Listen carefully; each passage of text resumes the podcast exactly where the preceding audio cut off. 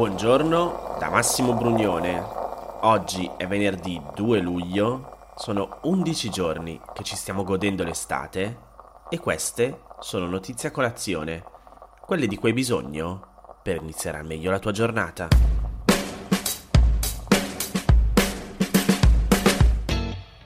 Quello dell'Italia fragile senza giovani è un tema che ricorre più volte e di cui abbiamo parlato anche qui a Notizia Colazione. Nella nostra Italia così frammentata, così divisa e diversa in diversi aspetti all'interno delle regioni, dei comuni, ce n'è uno di aspetto che unisce in lungo e in largo tutta la penisola ed è quello della crisi demografica. In tutto il territorio italiano l'incidenza dei giovani risulta da tempo sotto la media europea, quindi su livelli tra i più bassi del pianeta. Il Sole 24 Ore scrive che questo processo di degiovanimento è partito dal centro-nord ma sta interessando sempre di più anche il mezzogiorno. Le regioni meridionali hanno subito nel corso di questo secolo una riduzione della fecondità maggiore rispetto alla media nazionale. Inoltre, la minor immigrazione straniera e la maggior perdita di abitanti, perché si spostano per cercare migliori opportunità di lavoro altrove, vanno ad indebolire più che nel resto del paese la popolazione giovane e adulta. All'opposto ci sono alcune realtà dell'Italia settentrionale che sono state nello scorso decennio attrattive rispetto ai giovani, ma continuano a presentare una debole capacità di rinnovo endogeno. In alcune aree, in prevalenza nel nord, la fecondità risulta maggiore dove la presenza di servizi di conciliazione tra lavoro e famiglia rende possibile la scelta di avere figli anche lavorando. In altre aree, concentrate soprattutto nel sud, la fecondità tende ancora ad essere associata ad un modello tradizionale dei ruoli di genere, risultando quindi maggiore se le donne non sono formalmente nel mercato del lavoro e attorno a loro ruota un sistema di welfare informale. Un sistema che, però, risulta sempre meno appetibile ed efficiente per le nuove generazioni, soprattutto per la componente più dinamica e qualificata. Questo aiuta a capire perché la percentuale di residenti under 10 sia per esempio ai livelli minimi a Reggio Emilia e Reggio Calabria, ma con tasso di occupazione delle donne più del doppio nella prima provincia rispetto alla seconda. Reggio Emilia si trova del resto sulla parte alta dell'indicatore di copertura dei servizi per l'infanzia, mentre Reggio Calabria è sulle posizioni più basse. È inoltre interessante notare che se la percentuale di residenti under 10 è stata negli ultimi 5 anni in riduzione ovunque, nella fascia 18-34 la situazione risulta molto più articolata. Reggio Calabria risulta in forte riduzione, Reggio Emilia tiene, ma Bologna è in crescita, così come Milano e altre province tutte concentrate nel nord un risultato dovuto alla capacità di attrarre dall'estero e dal resto d'Italia.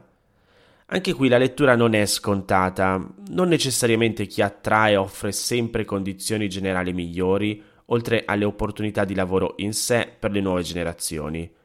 Ancor più per le grandi città. La sfida nei prossimi anni sarà quella di farsi scegliere non solo per quello che manca altrove, ma per la capacità di combinare in modo efficiente e soddisfacente le diverse dimensioni della vita in un contesto innovativo, inclusivo, sostenibile e culturalmente vivace.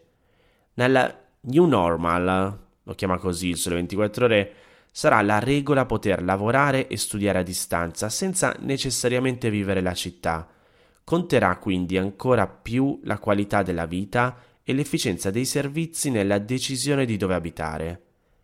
Milano, ad esempio, ha necessità di rafforzarsi in questa direzione anche per la combinazione tra maggiore complessità delle grandi città e alte aspettative di chi ci vive. È allora interessante notare che la corrispondente area metropolitana la troviamo tra le prime 10 posizioni rispetto all'indicatore sintetico relativo agli anziani, soprattutto per il benessere economico ma si trova sotto la metà della classifica su quello dei giovani. Quello che comunque emerge da questo esercizio di comparazione tra le diverse province che incrocia territorio e fasi della vita è che esiste la provincia ideale ed è forse uno dei migliori luoghi al mondo in cui vivere, solo che non corrisponde ad un'unica provincia italiana, ma si ottiene mettendo assieme il meglio che ciascuna località sa offrire. Potremmo forse dire che questa varietà è il bello del nostro paese, ma sappiamo anche che alla base ci sono troppi squilibri ed inefficienze che non possiamo lasciare cronicizzare. L'auspicio è che il Piano Nazionale di Ripresa e Resilienza sia in grado di innescare processi coerenti con le specificità di ogni territorio e ogni fase della vita, ma alzando le capacità di essere, fare e produrre valore ovunque si scelga di vivere nel nostro paese.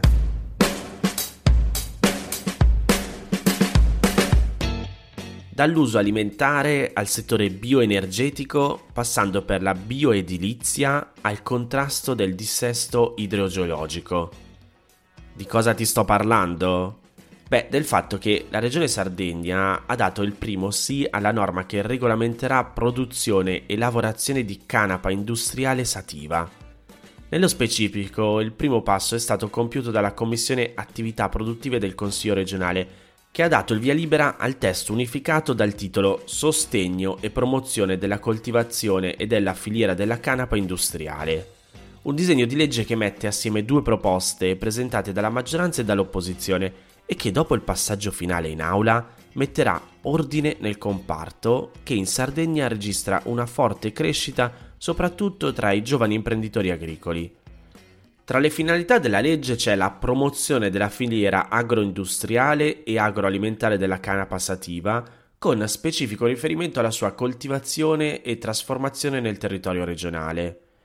Non a caso il prodotto, così come hanno rimarcato le associazioni di categoria, viene ricercato e utilizzato per la macinazione dei semi per la produzione delle farine e la spremitura per l'olio in abito alimentare.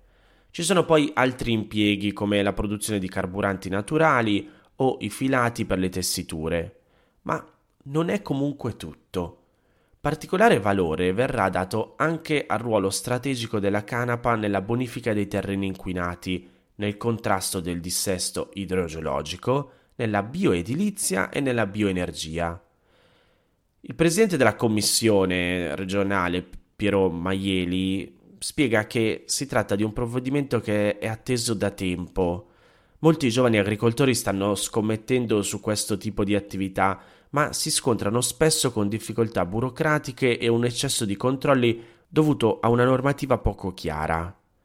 Questo provvedimento, votato da maggioranza e opposizione, farà finalmente chiarezza e darà un contributo importante a tutti gli operatori e tutti gli interventi riguarderanno esclusivamente la canna passativa, prodotto quindi non rientrante per il suo bassissimo livello di THC tra le sostanze stupefacenti o psicotrope.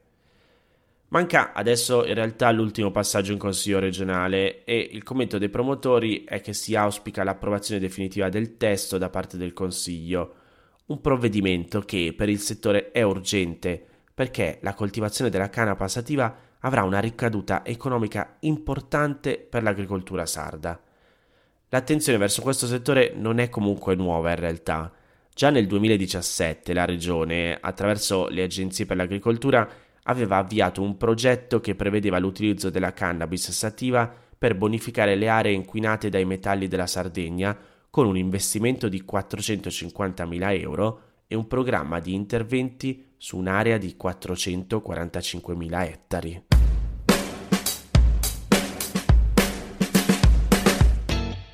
Dalla Sardegna ci spostiamo in Messico, però rimaniamo più o meno sul tema, ma da un altro punto di vista. La Corte Suprema messicana ha depenalizzato il consumo di marijuana a scopo ricreativo, giudicando incostituzionali alcune norme che lo vietavano.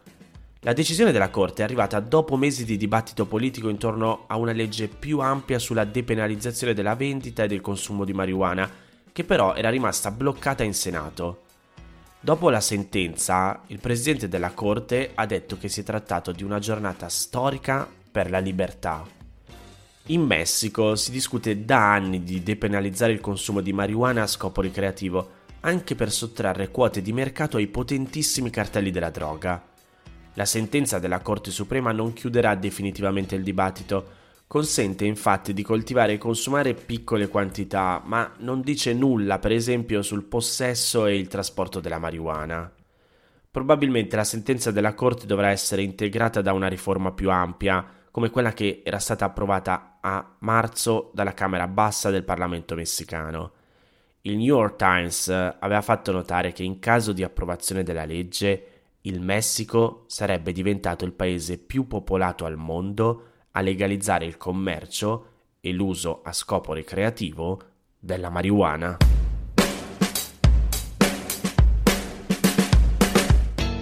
Queste erano le notizie a colazione di oggi. Se ti va di aiutarmi e sostenermi nella produzione di questo podcast, puoi farlo inviandomi un piccolo contributo dal sito www.notiziacolazione.it. Se ti sei perso alcune notizie puoi andare indietro e ascoltare anche quelle dei giorni scorsi e se lo ritieni utile puoi condividere questo podcast inviandolo a qualche amico. È disponibile su tutte le piattaforme audio.